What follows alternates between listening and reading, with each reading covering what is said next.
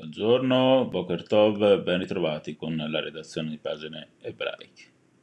Celebrazione del 25 aprile in tutta Italia, nel segno anche dell'Ucraina, ha detto tra gli altri il capo dello Stato Sergio Mattarella da Acerra. In questa imprevedibile e drammatica stagione che stiamo attraversando in Europa, il valore della resistenza all'aggressione, all'odio, alle stragi, alle barbarie contro i civili, supera i suoi stessi limiti temporali e geografici, una festa che oggi, come sempre, parla anche al nostro presente. Le parole della senatrice a vita Liliana Segre, lette ieri a Marzabotto, riprodotte oggi dalla stampa. Durante il corteo nazionale svoltosi a Milano, alcuni facinorosi hanno insultato la Brigata Ebraica, chi brandiva bandiere ucraine, rappresentanti della politica invisi per il loro sostegno a Kiev.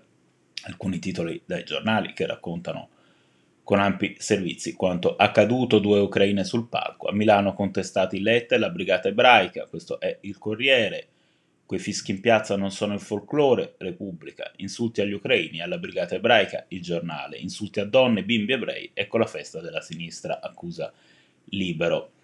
Dice Davide Romano, il direttore del Museo della Brigata Ebraica al Corriere, mi sono vergognato perché contestava la nostra presenza e soprattutto per aver sentito definire nazisti i cittadini che soffrono perché hanno parenti sotto le bombe.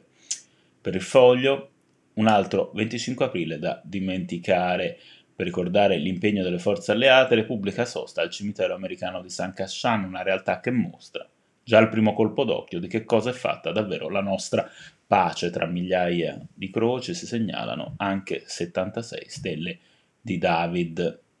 C'è il pericolo reale di una terza guerra mondiale, così il ministro degli esteri russo Lavrov, in una giornata che ha visto gli USA stringersi ancora più al fianco dell'Ucraina attraverso l'erogazione di oltre 700 milioni di aiuti militari. Per Repubblica, tra gli altri, incoraggiante la valutazione sull'esito del conflitto del segretario di Stato USA Blinken ieri a Kiev con Zelensky, nonostante l'offensiva nel Donbass e le regioni orientali.